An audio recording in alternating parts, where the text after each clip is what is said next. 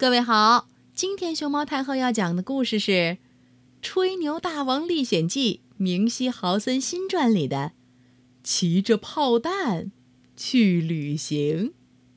它的作者是奥地利的海因茨·雅尼施和俄罗斯的阿罗沙布劳，天津教育出版社出版，邓晶翻译。关注微信公众号“毛妈故事屋”和荔枝电台“熊猫太后摆故事”，都可以收听到熊猫太后讲的故事。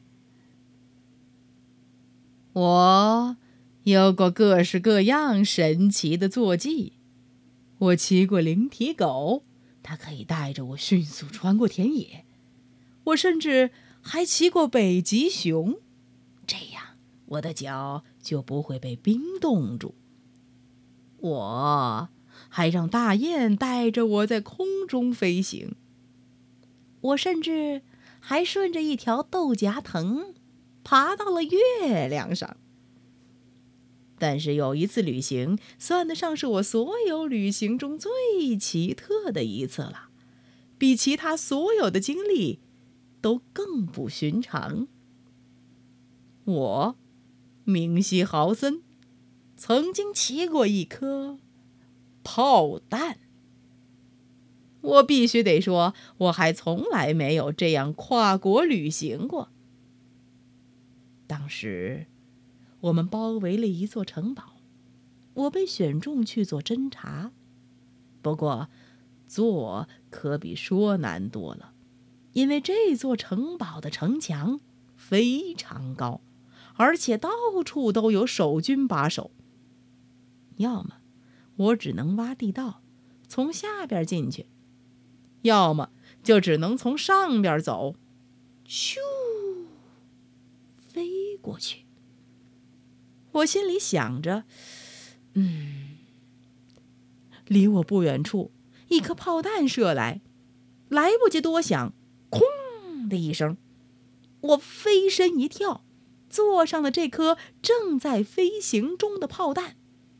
我紧抓住炮弹，新鲜的空气迎面而来。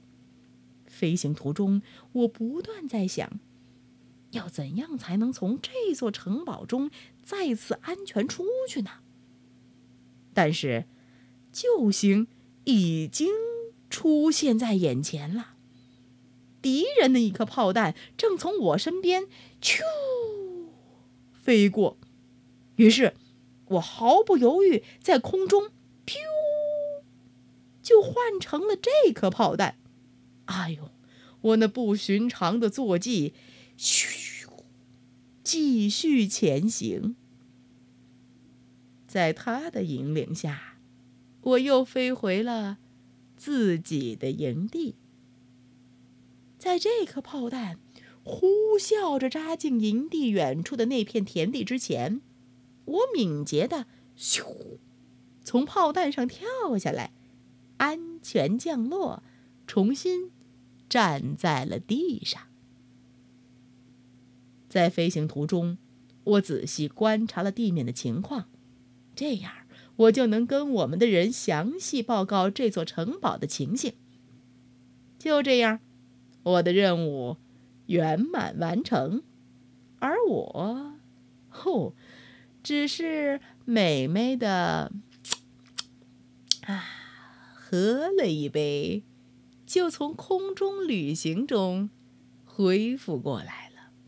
嗯，这就是我骑着炮弹的旅行。记住了，我的朋友，我就是我，明西豪森。下一次，在我的历险记里再见喽。